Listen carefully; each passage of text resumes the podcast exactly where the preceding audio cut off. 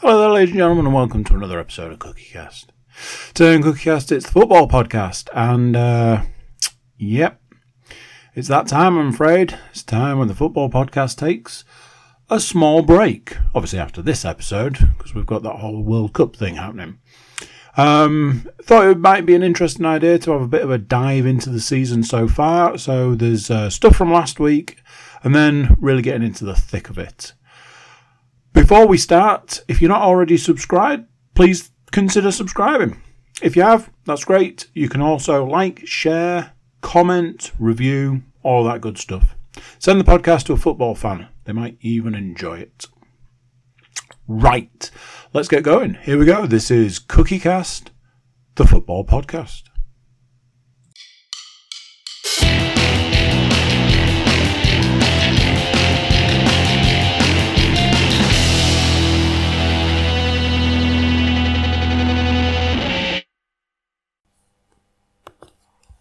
Recording in progress.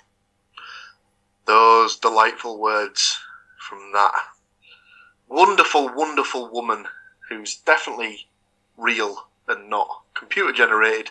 Tell you all that you need to know, ladies and gentlemen. Welcome along. It is what, what whilst not being the last, will be um, the, the the final for a few weeks at least, shall we say, um, edition of the Cookie Cast football podcast obviously the uh, the football world is about to be uh, turned on its head for the next four to six weeks with the World Cup that definitely wasn't bought. But we'll not get into that right now because you know that's that's that's a different topic for a different podcast for a different time. Um, but yes, we are here to discuss last week's uh, goings on in the football world from a Middlesbrough, Hull, and Nottingham Forest perspective. However, I'm not on my own to do that, as that would be the world's strangest supporter. So, kicking us off this week, we have Hull City supporter Mr. Stuart Woodmansey. How are you, sir? Hello. Not too bad. Could be worse. Story of the season. Yeah, we'll we'll get into that later on. I dare say. Uh, backing him up is uh, Nottingham Forest's finest. He's even got the shirt on. For those of you who are watching on YouTube, you may be able to see his uh, his uh, his name. Uh, he's not Matthew Moore for this week. He is 13 points. How are you today? 13 points. I'm very good, very good. Fast and safe. Safe. First, first safety point of the season achieved. So, would would it have been better for you to have gone with two more points than the Rams? or like eleven point? What was it? Eleven points in. Whatever took them twenty three games less than they did, or something like that. Well, we'll, we'll, well, we could be here for ages. Will just turn into the the, uh, the the Rams rant podcast or something. and rounding out our happy bunch, he doesn't have a team per se, but he's here every week providing his knowledge.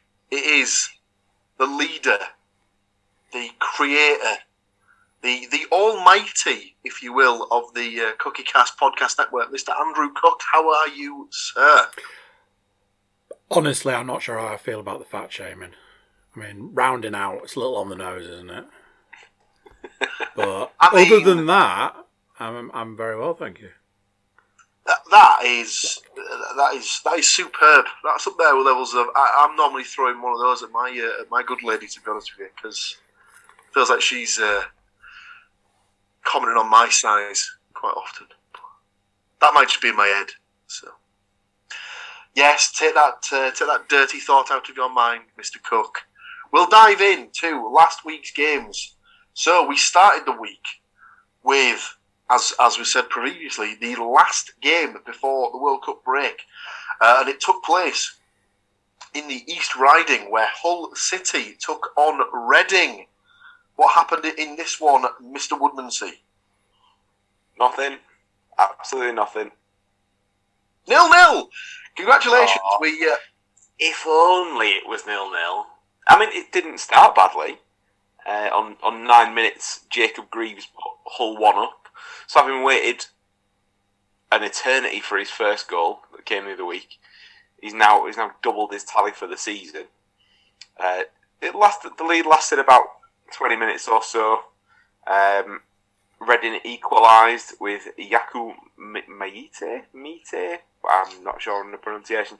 Uh, but yeah, on 32 minutes and went into the break 1 1. Uh, it seemed to be a bit, a bit of a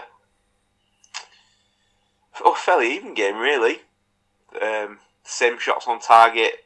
Home team, Hull had slightly more on the possession, but you'd probably expect that. Um, and then, podcast favourite, Ryan Longman pops up in the 94th minute and stuck it in his own goal.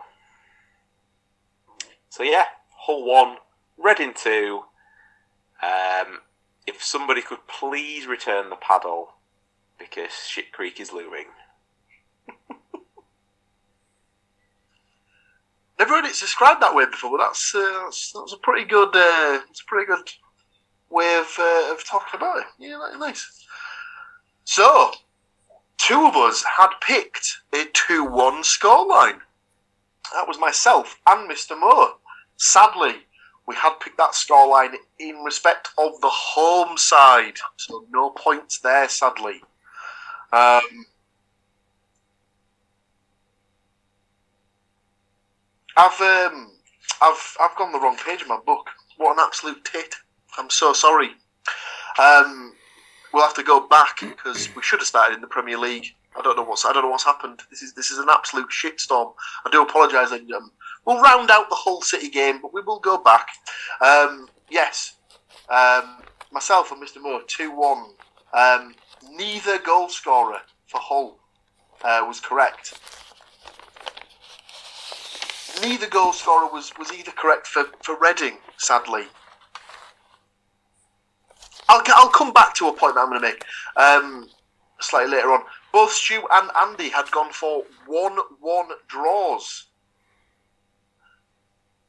Didn't get the goal scorer correct for Hull, didn't get, the, get either of the goal scorers correct for Reading. However, all three of my colleagues had picked a goal scorer for Hull named Longman. Do I technically give out minus points here? Whoa, No. whoa, whoa, whoa, whoa, whoa. I thought for a second you were going to say, do I technically give out points here? Absolutely not. Minus points? So I'll I'll just paint you a little picture. I used to do a little predictions game with some of my friends back in the day, um, and it was usually a case of we have to predict who would win the Premier League, who would finish in the top four, who would get relegated, etc., etc. The season was 2015-16, and one of my relegated sides, I had picked Leicester City. That was the season that Leicester went on to win the Premier League, and it was dis- it was determined that uh, because I got it so horrendously wrong, I would I would uh, decur, uh, incur a negative fifty point mark uh, mark for that one. Which was fully deserved as it was a prediction across the full season. One game, however, really. I mean, I'm not saying about deducting, deducting minus fifty points. Just I'm just sure it's happened before, and we haven't taken points off before that. And also, if we're going to introduce rules mid-season, that doesn't work either. If we're going to have rules, we need to establish the rules at the start of the season. So you can put this rule in the book, ready for next season if you want. If you predict uh, a, a player to score a goal and they score an own goal, it's minus one point. But that starts next season, Sunshine. Not I like this season. it. I like it. So Basically, we won't be picking on, on current form. Don't pick a Hull goal scorer because you will absolutely get fucked. he's not wrong, ladies and gentlemen. For those of you uh, keeping on the uh, on the bobby, that is two, if not three, own goals within the last three games. Um, not ideal. Um, yes, so sadly, no points across the board on that one. Um, I do have to go back though, as I, I do apologise. I uh, I completely forgot. Our first game of the week took place in Nottingham, where Nottingham Forest took on Crystal Palace. Um, Mr. Moore, what happened here? Well, of- as we kind of alluded to, um, we don't want to jump to the kind of end, but I've kind of spoiled it anyway for everybody by my name. Um, Forest won one 0 Um, kind of finally another another home win.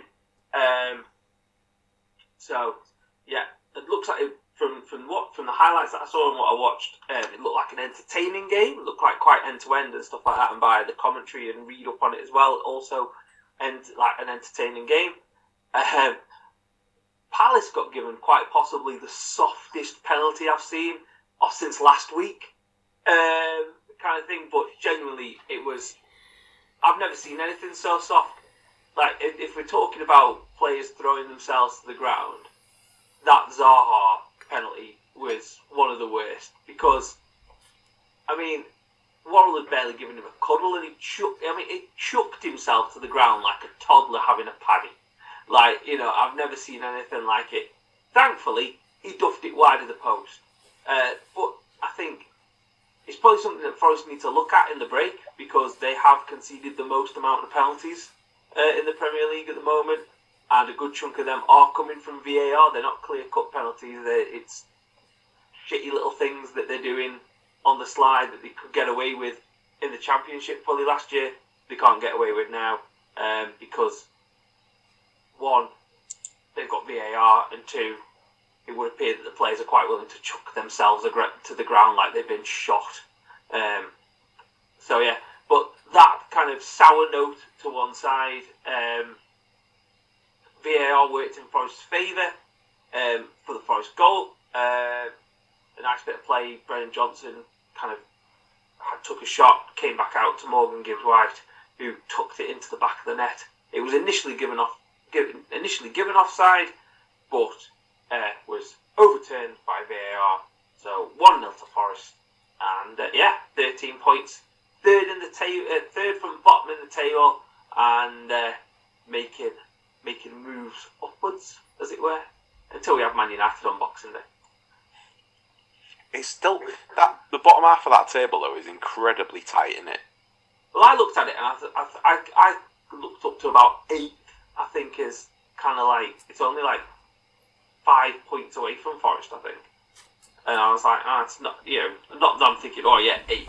I'm thinking, you know, you're just kind of thinking there's a lot of clubs in between. So Forest have got 13 points, Fulham have got 19 points.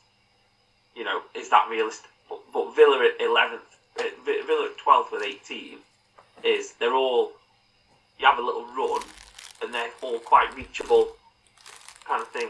The unfortunate thing is the shocking goal difference, but mm. Less said about that the better. That's, that's the only problem as well. Like when it comes down to it, that's basically another point that they have to make up in it, really. Yeah. Um, uh, as it as it could very well come down to uh, come down to goal difference at the end of the season. From a predictions perspective, um, Matt and Stu had both predicted two one wins for Crystal Palace, so no points there for the result. Uh, had neither of the goal scorers, whereas Matt's, uh, Matt's goal scorer for Nottingham Forest was indeed Gibbs White, so he gets himself a point there. I'd gone for a 1 1 draw with Gibbs White scoring for Forest and Eze scoring for Palace, so just the one point for me with the Gibbs White goal scorer. Andy didn't pick Gibbs White to score. But he did pick a he did pick a one 0 Forest win, so he gets himself two points for that particular result right there. So after two games for this week, uh, Stu yet to score, sadly. Then we have myself and Matt both on one point each, and Andy leads the week with two points. Our final game took us to Norfolk, where Norwich City were taking on Middlesbrough, and a stat that I actually didn't give out on the on the podcast last week, as I found it, I believe, in uh, in true fashion within minutes of us finishing the recording, as seemed to be the case. Um, Middlesbrough uh, the last Middlesbrough player to score a goal at Norwich, I believe, was Jimmy Floyd Hasselbaink in 2004, which um, is ridiculous. Obviously, they haven't played they haven't played Norwich every season since then, uh, and they have actually won at Norwich in that time, but it was an own goal. Uh, yeah, so this one uh, started off as most usual games between Norwich and Middlesbrough do. Norwich took the lead within the first 10 minutes, which seems to be a bit of a recurring theme, uh, with Josh Sargent uh, notching within the first 10 minutes. Um, when that sort of carried on in that sort of vein until, uh, until half time, and then in the second half, the uh, the fight back kicked into gear very much so with um, a Di Canio esque scissor kick. I don't even know how you describe it really because it wasn't it wasn't an overhead scissor kick, but um, Riley McGree with uh, both feet off the floor um, volleyed in the equaliser, and it, and to say that it uh, was in the uh, top bins would be somewhat of an understatement. Let's just put it that way. Um, and for, for the first time in what feels like a long time, Middlesbrough managed to bag themselves in, an injury time winner through Matt Crooks. Lovely bit of skill out on the right hand side by uh, Chuba Akpom. Plays the ball into uh, Isaiah Jones, who then reverses the ball back to uh, Akpom at the at the byline, cuts it across, and um, yeah, there he is at the uh, the near post. Matt Crooks to smash in the winner in the 93rd minute. So Middlesbrough come away from Norfolk with uh, with all three valuable points. Very uh, very much appreciated. Uh, not so much appreciated from uh, Stu Matt's perspective as they'd gone for Norwich wins 2 0 for Stu and 2 1 for Matt. No points there. They do, however, both redeem themselves by both picking Sargent to score, so get themselves a point there. I had gone for a 1 1 draw, so disappointed that obviously uh, Crooks scored, but not disappointed from the fact that my team got the win. I also do console myself with a Sargent goal scorer for Norwich, so one point there for myself. He's on fire though, ladies and gentlemen. Rolling off the back of his win for Nottingham Forest with a correct scoreline.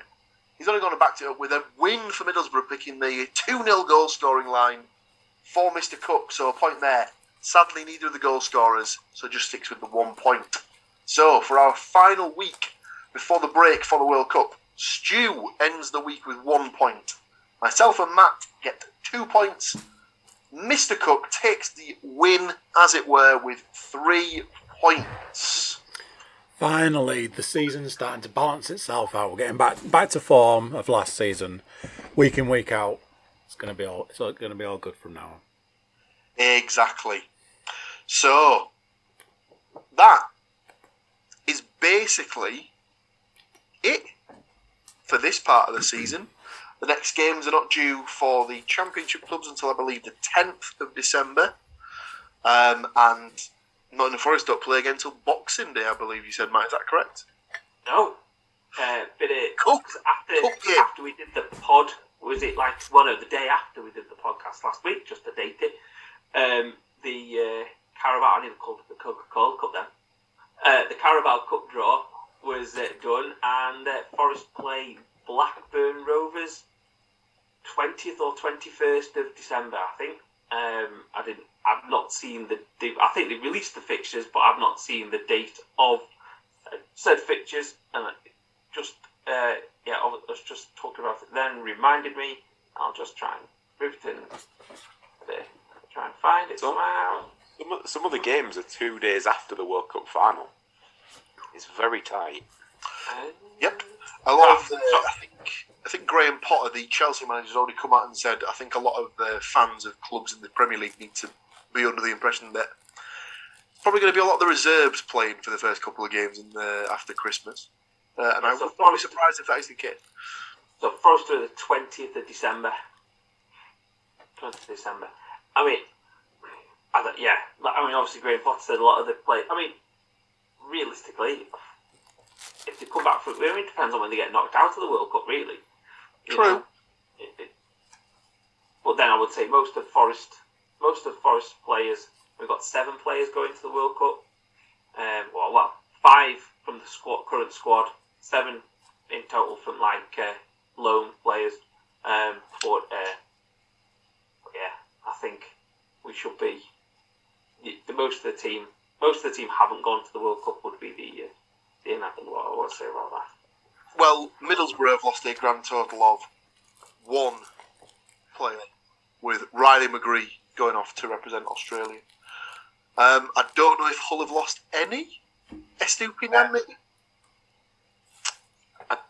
I don't recall seeing too much um, other than Sinik for Turkey. Um, but yeah, I can't. I can't recall seeing anybody else. Nobody was jumping out. A turkey there. Um, pass. Again, it was an it was an international duty thing that I'd seen. So Yeah, Turkey have just played now against Scotland. mm. yeah, they won, didn't they, as well? Yeah. Um, so yeah, so in theory, the the championship clubs would probably not find it that difficult to carry on playing if it, if we're being honest. But who knows? Some clubs will be affected more than others, so it was just more. It was just safer, if not safer. It's It's still more fair across the board. It's still still got potential to skew the season, hasn't it? Because if, like course you say, some teams have, have lost more than others. Yeah. I mean, might give us a chance to catch up. So you know, crack on. Exactly. So, from a predictions perspective, mm-hmm. that is it. There is no games to predict for the next week. Um, we've decided against doing the England games as they're going to come too thick and fast. We won't be able to keep up um, with the schedule. Um, so, we're going to take a break for another uh, couple of weeks. But before we go on that break, we are going to give a little bit of a rundown of how we feel the season has gone so far for our particular respective clubs maybe have a look at revising some of our picks that we made earlier in the season and see how we feel. If we're feeling uh, confident, or maybe want to uh, maybe want to change one or two of those picks across the board.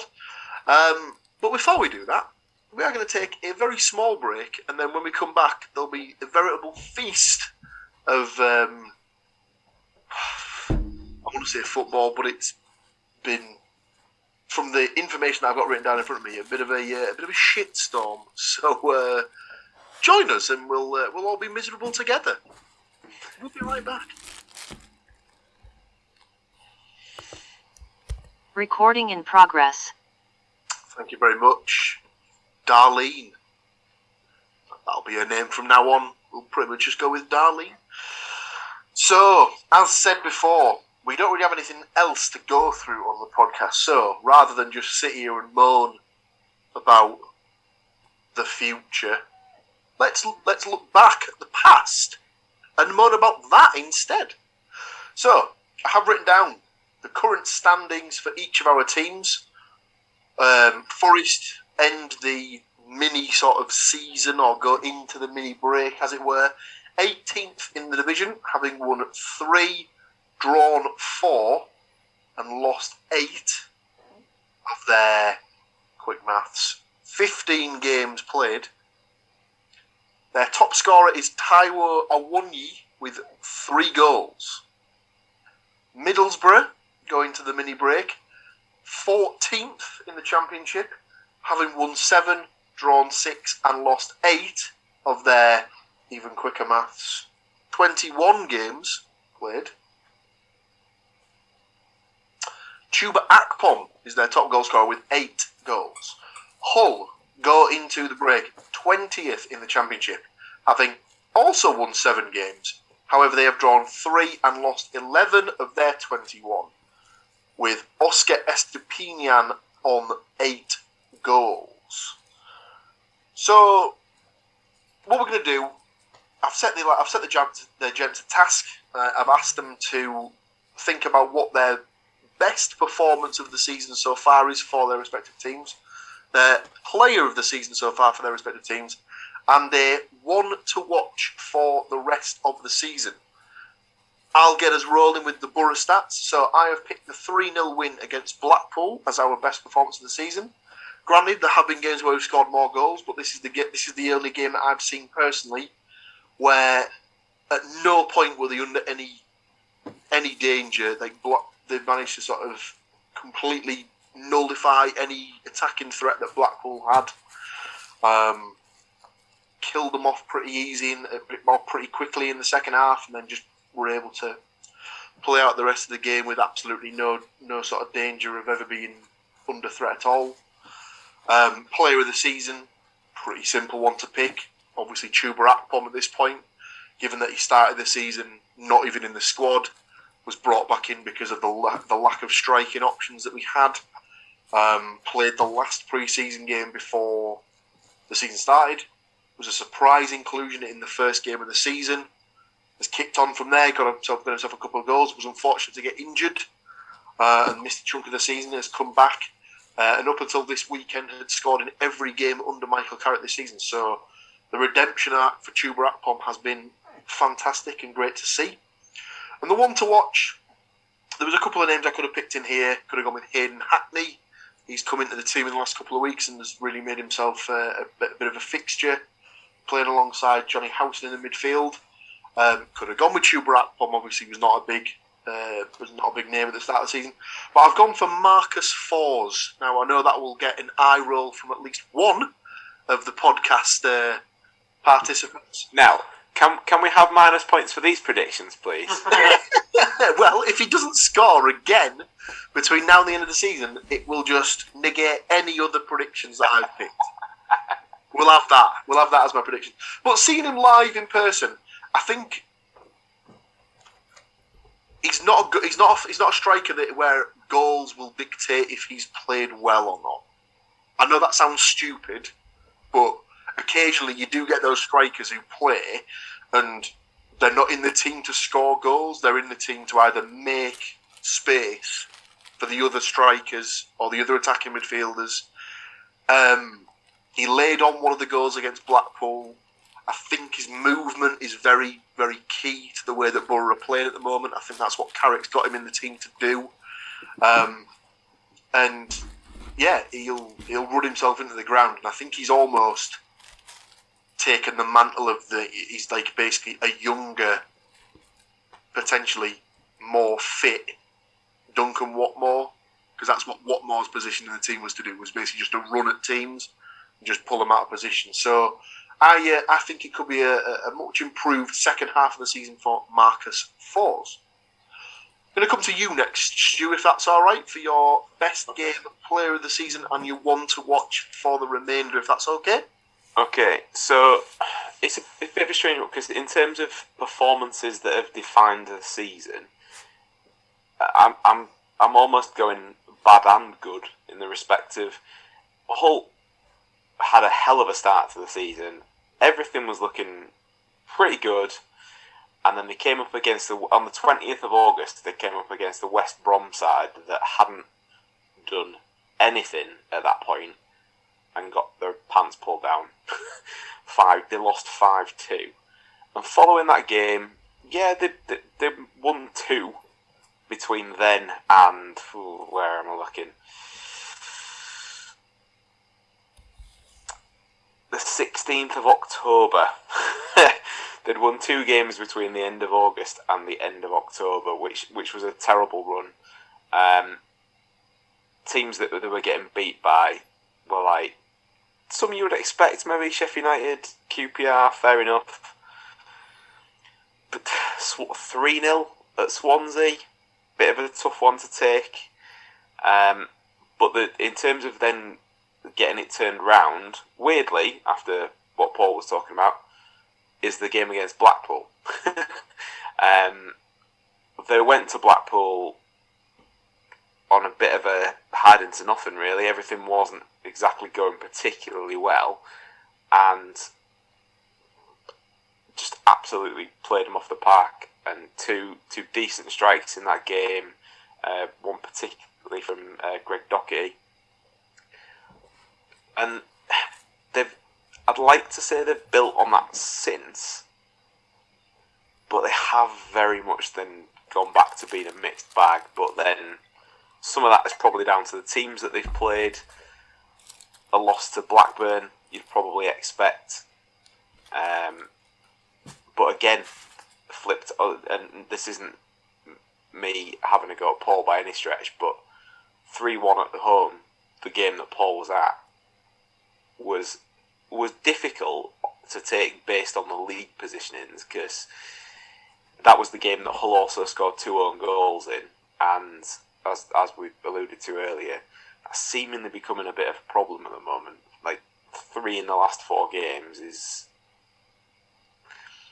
it's getting getting to the point where that's a, that's a training issue rather than it being accidents every time for me. There's there's something about the way they're setting up that's kind of team teams are maybe maybe playing on that a little bit. I'm not I'm not too sure, but yeah, it's like, whilst I agree, I think there's like there's levels to it, and like the first the first own goal against Borough, yeah, you must you'd, you'd argue got to do better there. Two Hull players basically got a touch in the vicinity of the goal and still couldn't keep it out, and that's pretty much unforgivable.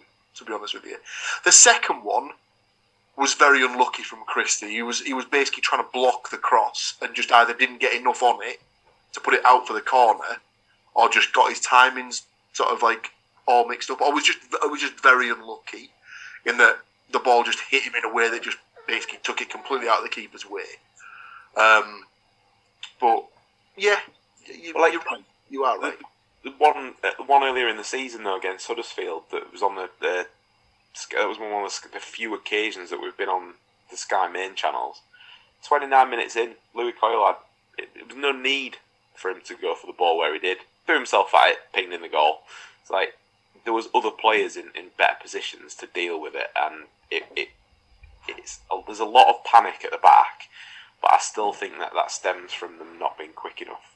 Personally, um, so yeah, I kind of went with a with a best and, and worst flavour in, in, in that, I guess. But um, player player of the season so far, I mean, everybody will point towards the fact that Estupinan's got eight goals, but he's been brought in as a poacher and very much is doing that job. Like that, that's that's not a shock that he's he's got the goal. I mean, yes, he scored eight goals, but I mean, cumulative distance must be no more than twenty five yards. Um, I, my my player so far, surprisingly, Greg Docherty for me, and that, that might be a bit bit of a shock with bigger names in the team, but he's had to fight for his place, I think, and it's been a bit turbulent with the change in manager, then going to um, obviously Dorse as temporary charge, and now we've not really seen too much of uh, Rosenior's management yet. So we're only a couple of games in, but he's he's to me when when all the bigger signings were going on in the summer, he must have thought, hmm, I don't even know if I'm going to get in here, and yet I would suspect he's probably first, if not second name on the team sheet now at the moment every week. So, so I'm going to go with, with Greg Docherty. And if you were picked to go for a player to sort of watch for like to come like round for the like, sort of the the next Well- portion of the season. The, the breaks come at an interesting time because we we have a lot of injuries as well, which I'm not going to blame that barren spell on, but we did we did have a lot of players out during that point, and we're still waiting on three of them to come back. Um, one of which I'm going to pick as my one to watch because I enjoyed watching him last season. He is due back for, for the Christmas spell, so I'm, I'm I can't look past Sayyadmanesh because we've been slow in certain areas and moving the ball. He is not a slow player, so hopefully that'll uh, whether the, whether he'll start, don't know, but he's definitely uh, on his on his comeback from injury. He's definitely got that ability to be the impact player that can change a game for sure. Dare I suggest we could be uh, using the urge, the age old thing of "Ooh, he'll feel like a new signing."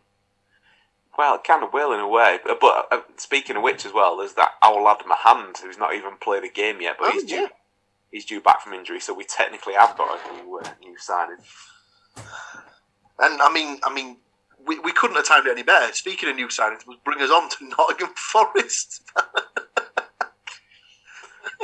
Yeah, Oh. it just it just sat up perfectly, Matt. I had I had to take the swing. I had to take the swing. So we come to Nottingham Forest. So I think I probably might. Well, actually, saying that, there's probably a couple that I could probably uh, pick from this for your perspective. But which would you have down as the best game?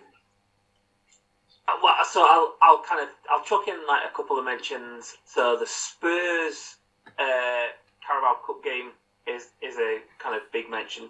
Um, just damn, it's always nice to beat Spurs, but I think the dominant display that they gave against a decent Spurs side was was there. Um, I think like it's going to sound kind of dead cheesy and kind of cringeworthy. But the West Ham win was just nice to kind of. It was just first match back and the atmosphere, kind of watching on telly and all that kind of thing. It was just really good to see, and then come up the, come with the win on the other end of it. But yeah, most obvious one is the one 0 win against Liverpool kind of thing, which you know whether they're underachieving, whether they're doing this, whether Cliffy Klopp's got to whinge about something else or whatever. I, I don't give a shit, mate. You know, we won 1 0 and, you know, we could have lost 4 5 1, whatever. But, you know, it was just that it was a kind of like. Obviously, it wasn't the turning point because then they went down, went to Arsenal and got stuffed 5 0 the week after. But it kind of felt like there was something something there kind of thing. It wasn't going to be this kind of like dour kind of season where, you know, I know we've joked about getting to 11 points or getting to 12 points, but there was a one point where you're like, I mean, that might just be the target for this year. Just don't don't be worse than Derby kind of thing.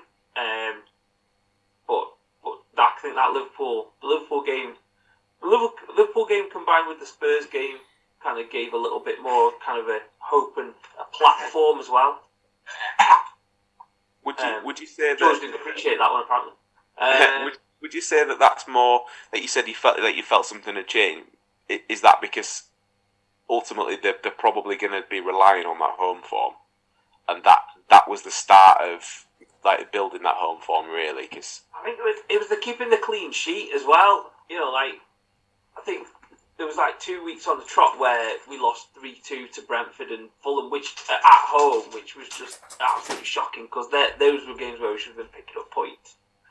Um, and and they didn't, and they shipped goals, and they, they took the lead, and they looked comfortable, and then they were shipping goals within like three minutes, where there seems to be a bit bit more kind of sturdiness to it now. There seems to be a little bit more fight, um, and players who were either big money, like the club paying big money for them to come into the club, or apparently paying them big wages to come into the club, seem to have started to find a bit of swagger about them and a bit of kind of, you know, they look like the player that we thought we were signing. You know, Gibbs White is starting to look like the player that we thought we were getting. You know, Lingard starting to look like the player that, that we thought we were, that was rumoured to, to exist somewhere within that body, uh, or something like that. Um, outside of Manchester, yeah, yeah.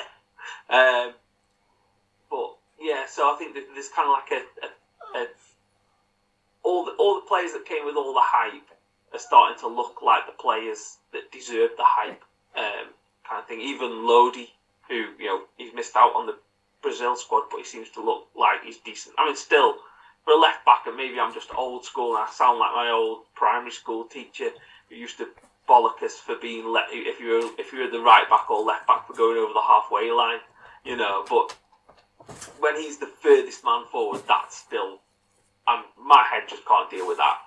Um, but yeah, so yeah, That- it is it is the, it is the Liverpool win. I think the resilience of the team kind of thing, and it kind of brought everyone together, and yeah, kind of gave the fans a bit of something because there was a lot of discontent, kind of starting to brew, kind of thing. And I know, I mean, football fans on the whole are very fickle. Forest fans are incredibly fickle, and there was oh, you know, is Cooper up to it and all that kind of thing. Yeah, I, I, uh, I, I don't think you're uh, you're on your own in the fickle uh, brigade there, mate. Certainly, uh, not certainly amongst these particular teams that are discussed on this podcast. Let's put it that way. Um, if you were pushed player of the season so far, You're gonna love this one. I, I genuinely think it's Ryan Yates. oh really? I, I, I, genuinely think it's Ryan Yates. he's, he's of the of the players that have like come up with him. He's probably the one who's made the step up the best. I think him and McKenna. I, I, I was I was really toying with it, and like McKenna's been McKenna's been a mainstay, and he's been in the team constantly, uh, and he is a really really good player.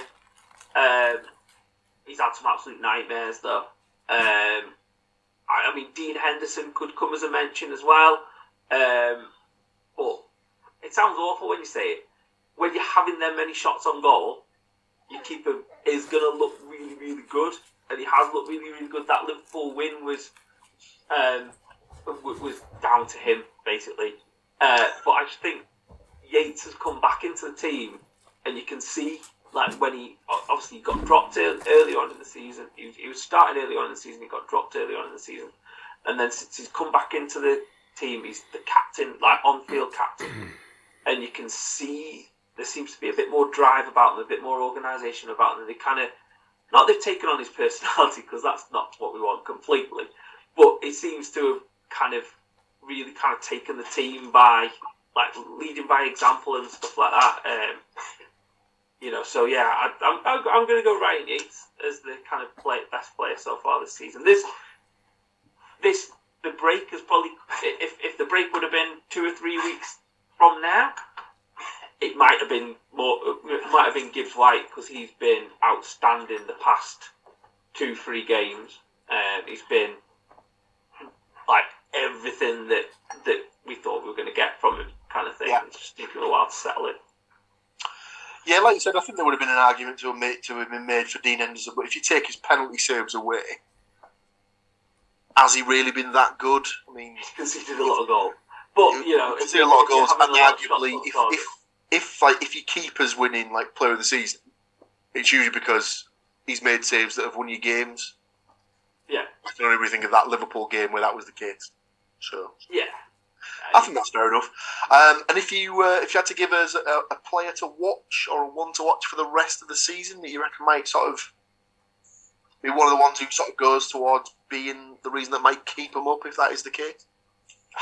I think oh, I- I'm gonna. I'm gonna. I mean, we've, we've signed so many players, so there might there's, there's going to be quite a few uh, kind of things. So I think if, if we work, work work back to front, I think Niakate coming in in defence, coming back in defence, he could be a real kind of thing. 'cause I think he was the the the star of those first few games where they'd kind of you know narrowly got beaten at Newcastle, obviously beat West Ham, drew with Everton, I think um, those kind of three or four games, and then he got injured, and then we got stuffed by Man City, and then it kind of capitulated from there. Um, I'm hoping in midfield that Mangala and Freuler.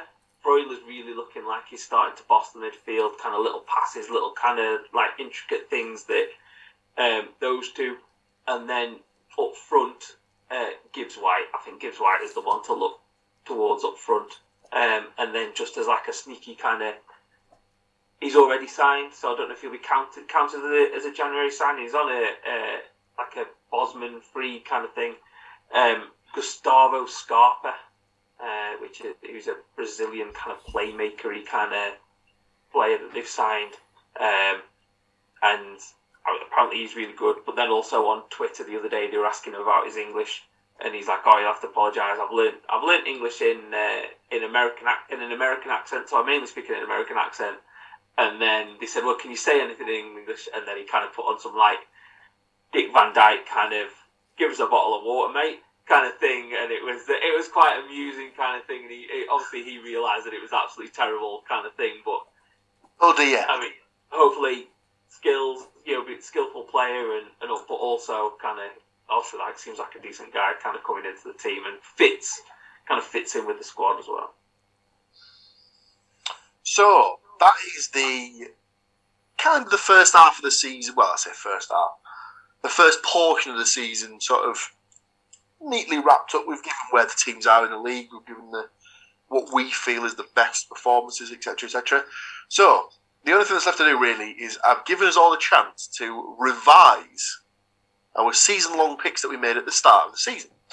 So I will go through those now. We'll start with Nottingham Forest.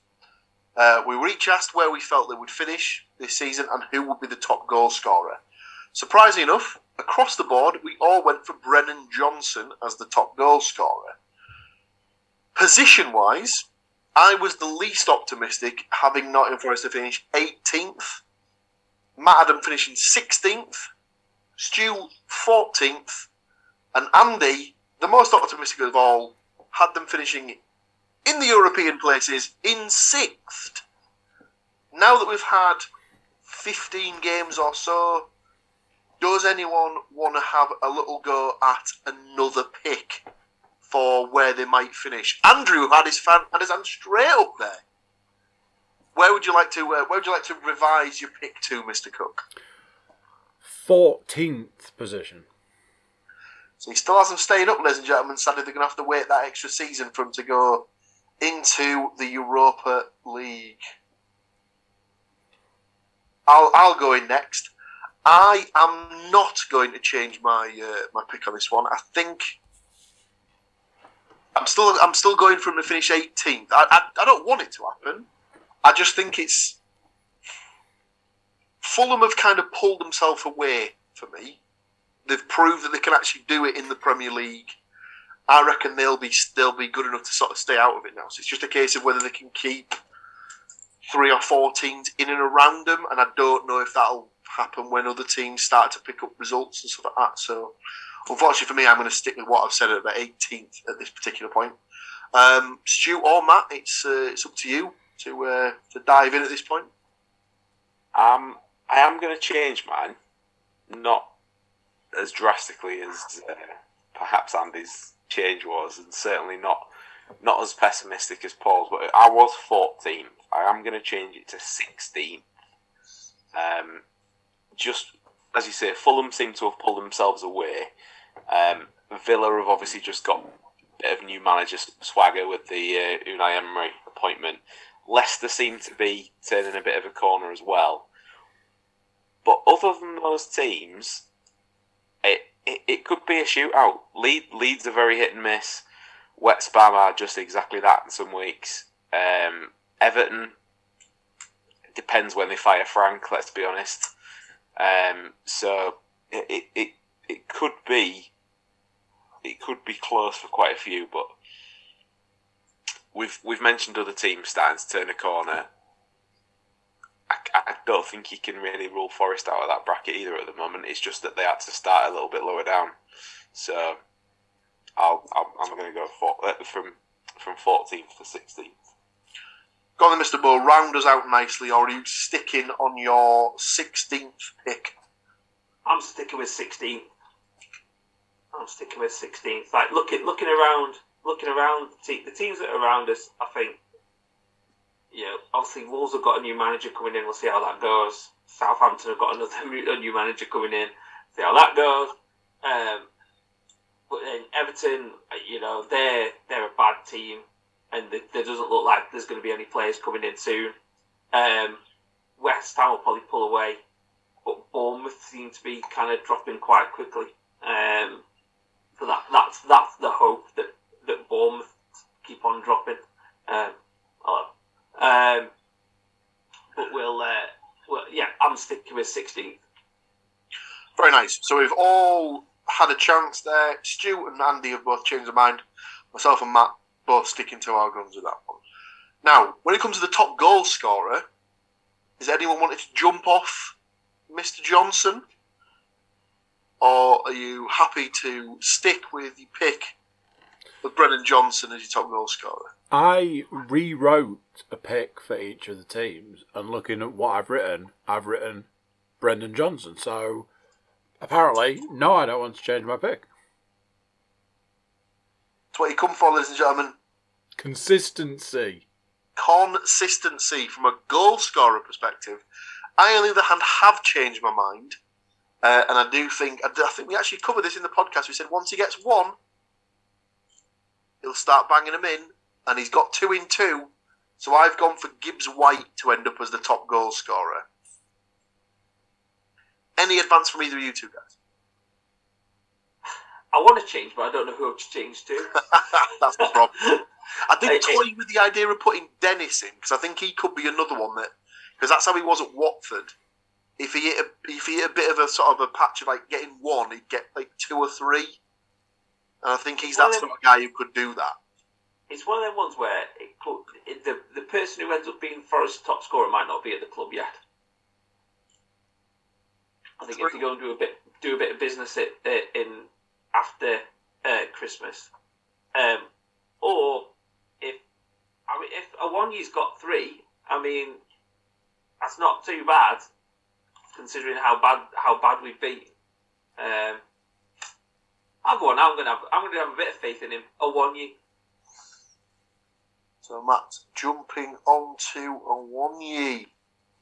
Stu, I'm gonna stay because purely for the reason that so they've brought all these players in. He is the star man from last last time round. That's still in a goal scoring uh, form. Certainly got to step up still. So even if they do do a bit of business at Christmas, could could it could it feasibly be that they do some business at Christmas and by the end of the season he's on his way if he hasn't performed because uh, you know what what motivation that could be for the second half. So I'll stick I'll I'll stick with a Johnson.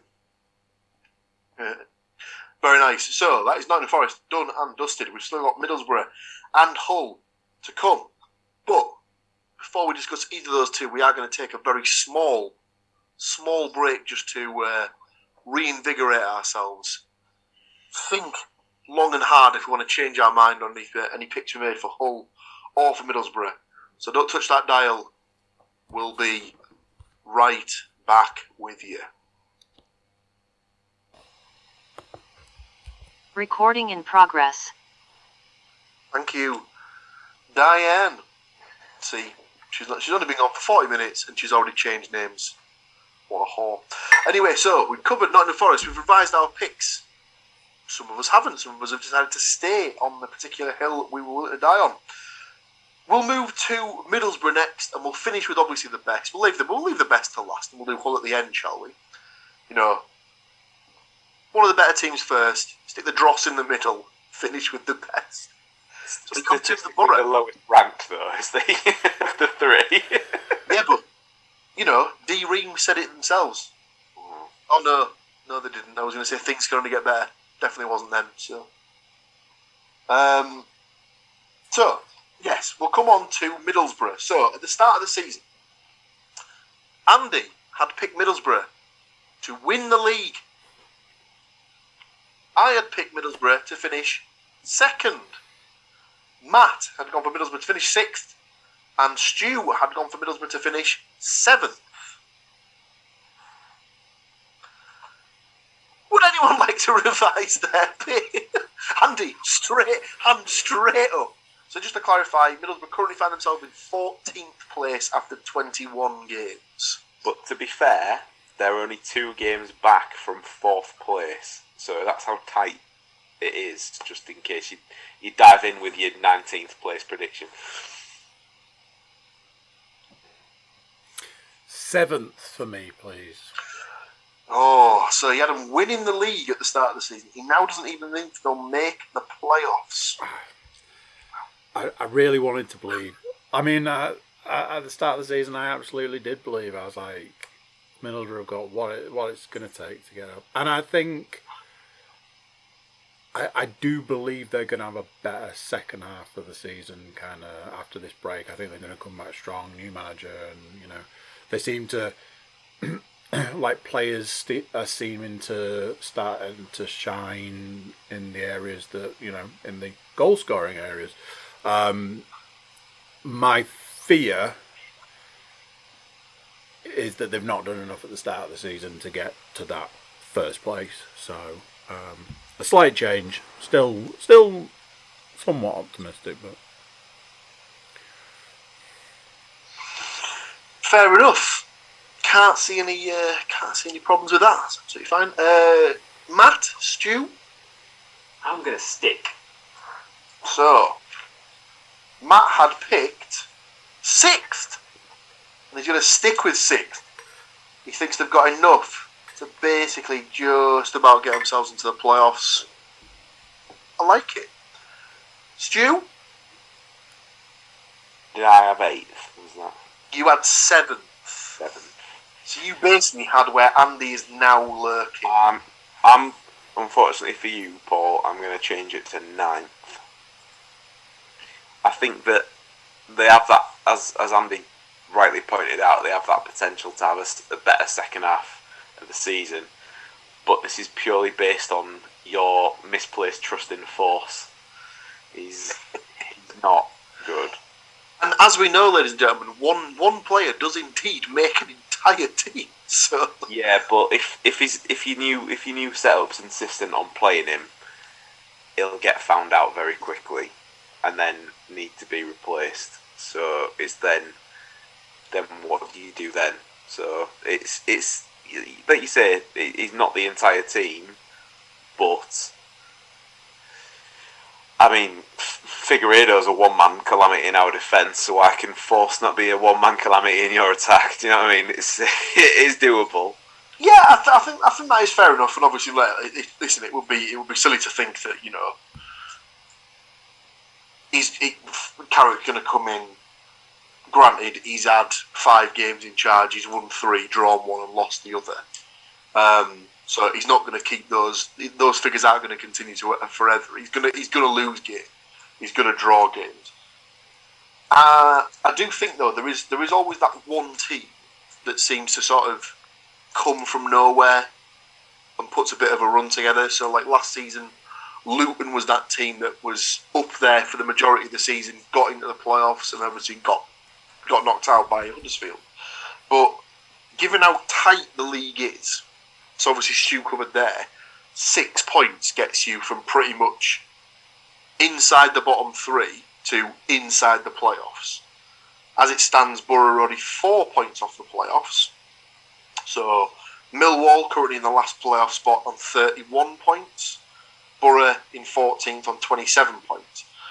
Um, so they're four points off the playoffs. They're equally four points off the relegation zone. So very much a case of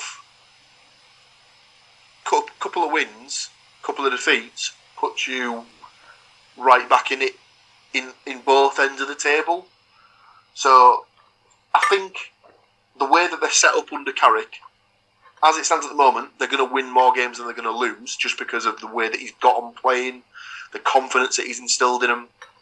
So I have changed my I have changed my mind. I don't think they're going to finish second anymore. I've not gone so crazy as to say they're going to win the league, but I do think there's enough quality in that squad where they might just sneak the last playoff spot. So I've gone for them to finish sixth. That moves us to the top goal scorer of prediction. And as it currently stands, it is Chuba on eight goals. At the start of the season, shock horror, no one had picked Chuba Akpom to be the to be the Middlesbrough top goal scorer. Mainly because I don't think he was listed in the squad.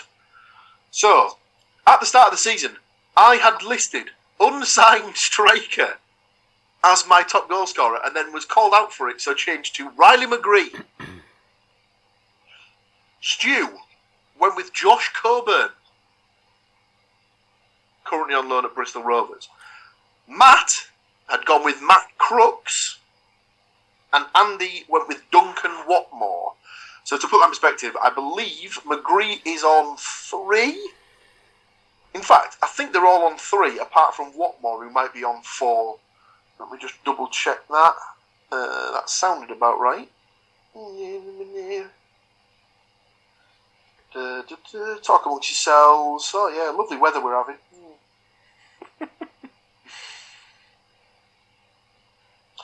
Yeah, I can't find it. Um, so, um, would anyone like to change their pick?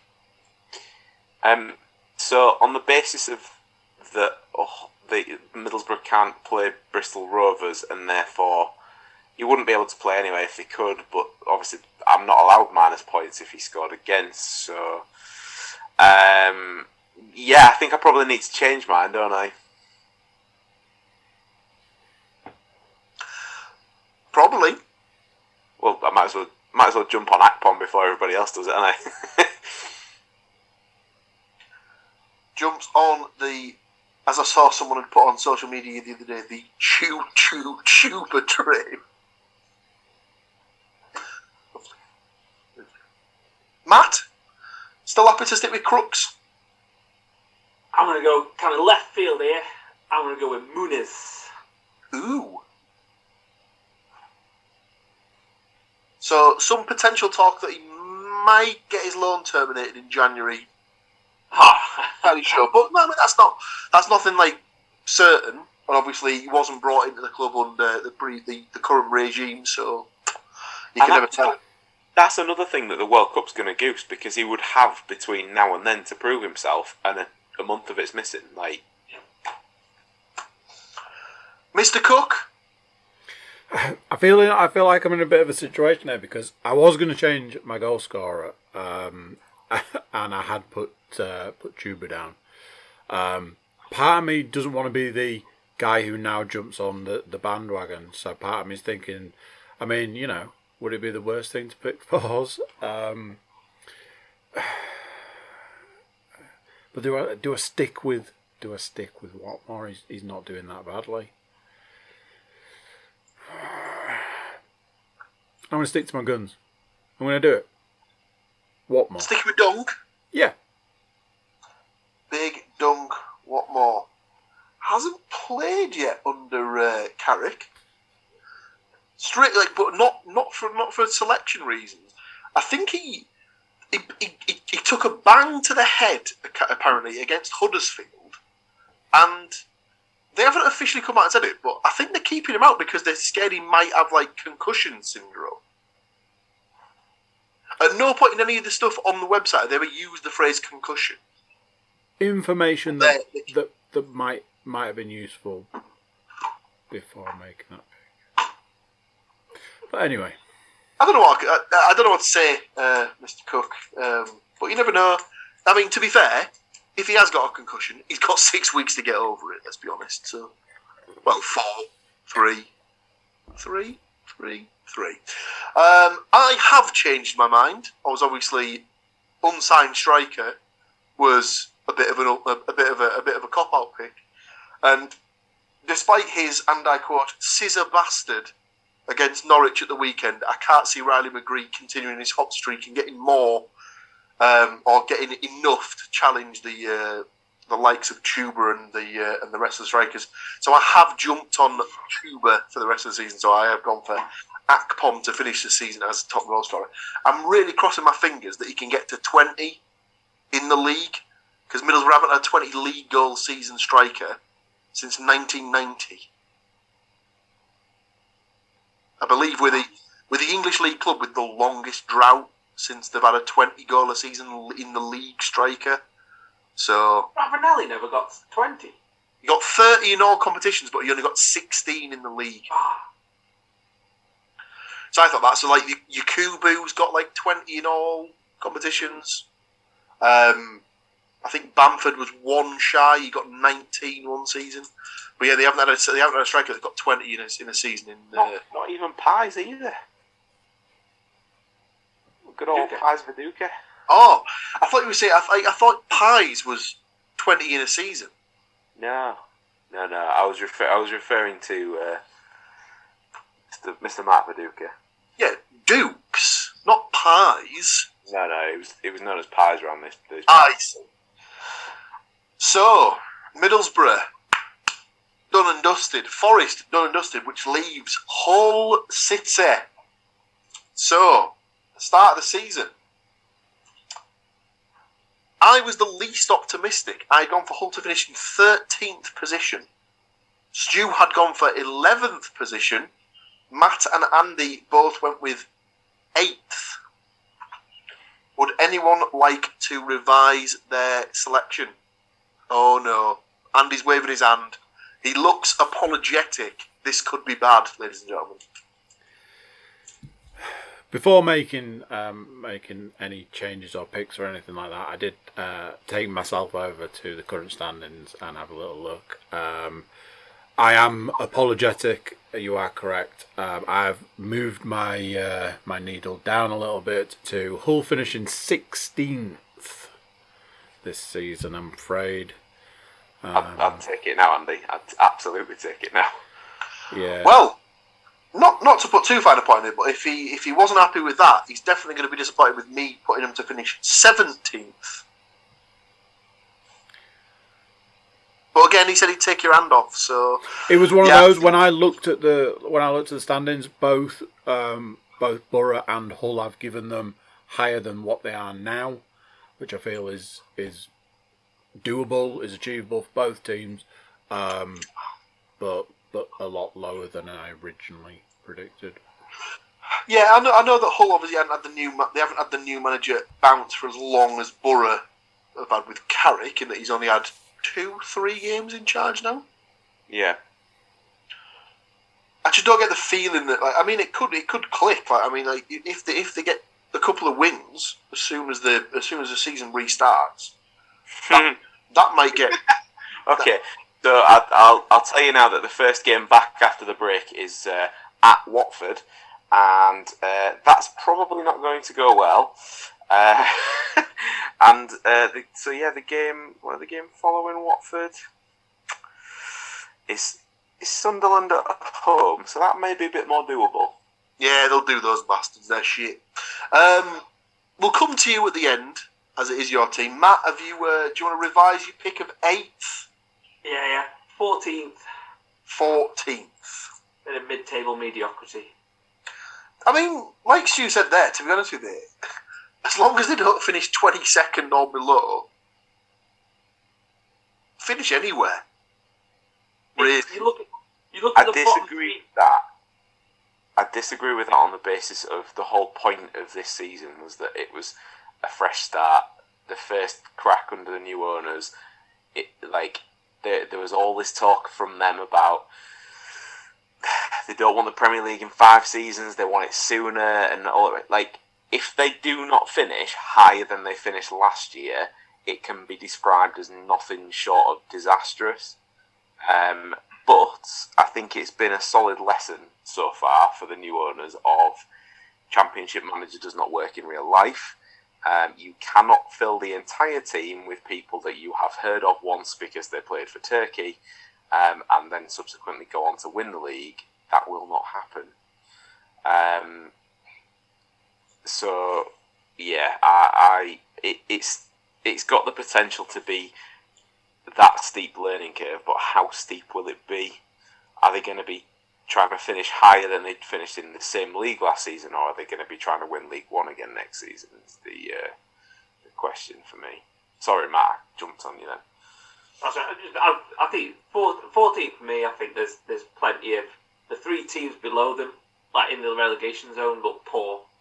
They're really they're really bad teams, and there's there's teams above you that are just I don't know, like your Rotherhams, your Birmingham's, those kind of teams like that that are And I know they were beat. Sorry to jump in. I know they were beaten by Reading at the weekend, but they look like. I mean, they were a lot of people's favourites to go down at the start of the season, and they look like they're just a couple of bad results away from just imploding. So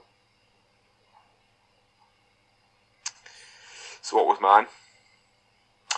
you had said eleventh, I believe. Let me just double check.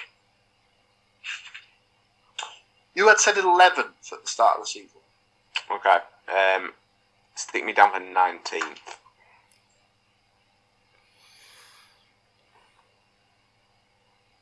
Okay. So that's all of our team's league positions rejigged. Top scorer perspective. At the start of the season, I had picked the uh, very unfortunate Sayyadmanesh. Has he scored yet? I know he's been injured, but No, he's he's he's pretty much yeah been been injured. What two or three games in? It feels like. yes. Um, he, he has not he has not featured um, in the goal scoring charts. He isn't even listed on the top assists chart. God damn it. Um, Andy had gone for podcast villain, I suppose, at this week in Ryan Longman. Matt had gone for Benjamin Tetteh. And Stu had picked the current top goal scorer, Oscar Estupinan. So, does anyone want to change their mind? I would have sticked with Sayyadmanesh, but I honestly don't know when he's going to be fit again. So I've jumped straight onto the Estupinan train. I'm getting a nod of approval from Mr. Moore and Mr. Uh, Cook. It's So one of those. right I, I decided not to jump on the bandwagon with Borough, but uh, un- unfortunately, I had to offset it by jumping on the bandwagon with Hull. it's that it's that thing for him though. Like I said earlier in the podcast, like he he is there to be that punching striker. Like the the three or four that are in the chasing pack, so like your Tufan and your Pelkas and and your Longman, probably aren't going to pick him up at the same rate that he or, or, or a higher rate than he is across the course of the season because he'll just be lurking like a big gangly bastard, a big gangly goal scoring bastard.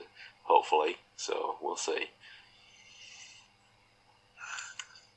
Does that mean you're sticking with him? Oh, absolutely. yeah. I don't get told I'm, I'm right very often, so I'll take it mid-season. So Well. so there you have it, ladies and gentlemen. So, just to clarify, our na- our revised season-long picks for Nottingham Forest. I have said that they will still finish 18th. Stu and Matt have got 16th, and Andy's gone for them to finish 14th.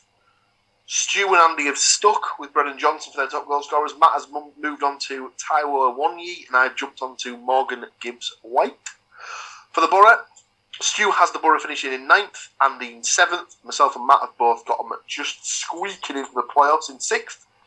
Um, Andy has stuck with Watmore to be the goals, uh, the top goal scorer. Matt has moved on to Muniz. Myself and Stu have jumped on to the Chuba train for a bit of Akpom action. And for Hull, Stu has uh, switched from them finishing 19th. Myself, 17th. Andy, 16th. And Matt is the most optimistic with a 14th place finished. And as you've, uh, as you've just heard, we have all jumped on to Mr. Oscar Estupinan to finish the season as the top goal scorer. That, ladies and gentlemen, is the end of this week's podcast. And like I said before, is the uh, is the end of the podcast for a number of weeks. Like I said, we are going to take a short break uh, whilst the World Cup is on to recharge the batteries, um, just reassess and, and bring you some more delightful Forest Hull Borough based content in the new year. is this the point? Is this the point where the, the, the manager, i.e. Andy, arranges the one where they're training for us all and we just all go on holiday now? That is what I heard, and that is the main reason as to why we cannot provide the content in the in the upcoming weeks. Um, where have you managed to get us uh, as the location, Andrew? Is it um, the English Riviera of Torquay? Um, I I I called in some favours at Hull, and we're all off to Turkey for two weeks. Well, I think I think the email came back was that Andy had ordered a turkey, but unfortunately, bird flu has also taken that option away. So, never mind. So close. Well, there you go, ladies and gentlemen. So yes, so there won't be any podcast for the next uh, two or three weeks, but we will be back uh, in time to predict the first set of games that are due back on the 10th of December. So mark your calendars for that previous week, as there will be some content coming out in that particular time. In the meantime, if you're watching, enjoy the World Cup. If you're not watching, fair play. I know there's a few people that are not going to watch on moral grounds and whatnot, but again, we won't get into that because that's uh, it's a topic for a different particular time. Um, if you're bored one weekend, why not go and support your local non-league club? Or just go to Hartlepool United. Or go and watch Wrexham, as I believe anyone who's a, a Disney Plus uh, subscriber pretty much now does. So, anytime the Wrexham boys are in town, go chill out with, uh, bring on the Deadpool and Rob McElhenney. So, you know. Wrexham's worldwide yes. fan base has gone through the roof. Oh, absolutely. I imagine uh, the uh, supporters uh, supporters trust has never seen so many I applicants. bet they can't print the shirts fast enough. But yes, thank you for uh, thank you for tuning in and uh, listening, watching, subscribing, sharing, tweeting, instaring, de- TikToking. I, I, I can't imagine that's an arm of the of the podcast at this particular point, but if you're giving it a go, more power to you, kids. Uh, yes, so we're going to be away for another another couple of weeks, but we will be back uh, the week before the 10th of December. So we will catch you in a few weeks' time. Goodbye. So there you go. What do you think of that? Football's done for a little while. I mean, not all football. You've got World Cup football, the biggest of all the football.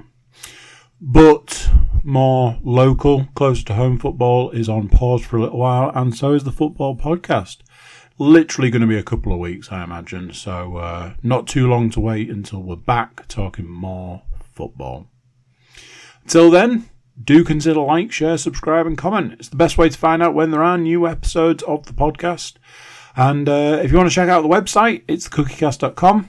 We've got some uh, social media links and email button over there for you to get in touch with us. That's it for this one. Until next time, I'm going to say bye, and I'll see you then. Thank you for listening to these grumpy old men talk about football.